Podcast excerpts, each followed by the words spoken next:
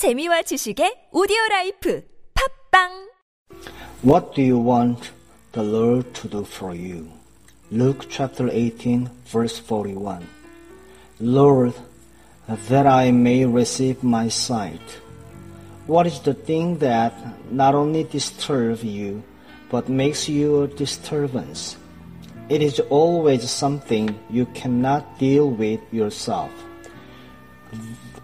they rebuked him that he should hold his peace. But he cried so much the more. Persist in the disturbance until you yet get face to face with the Lord Himself.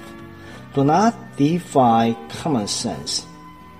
When Jesus asks us what we want Him to do for us in regard to the incredible thing with which we are faced, remember that He does not work in common sense ways, but in supernatural ways.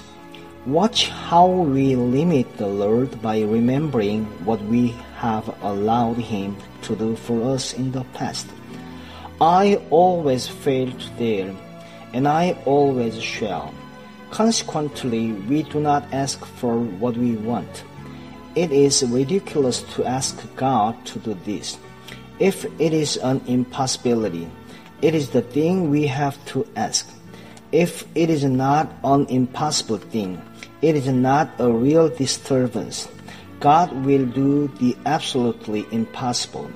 This man received his sight. The most impossible thing to you is that you should be so identified with the Lord that there is nothing of the old life left. He will do it if you ask Him, but you have to come to the place where you believe Him to be Almighty. Faith is not in what Jesus says, but in Himself. If we only look at what He says, we shall never believe.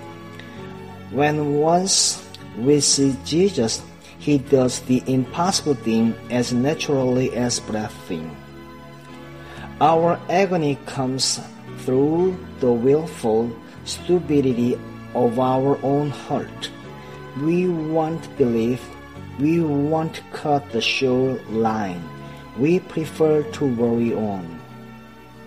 What do you want the Lord to do for you?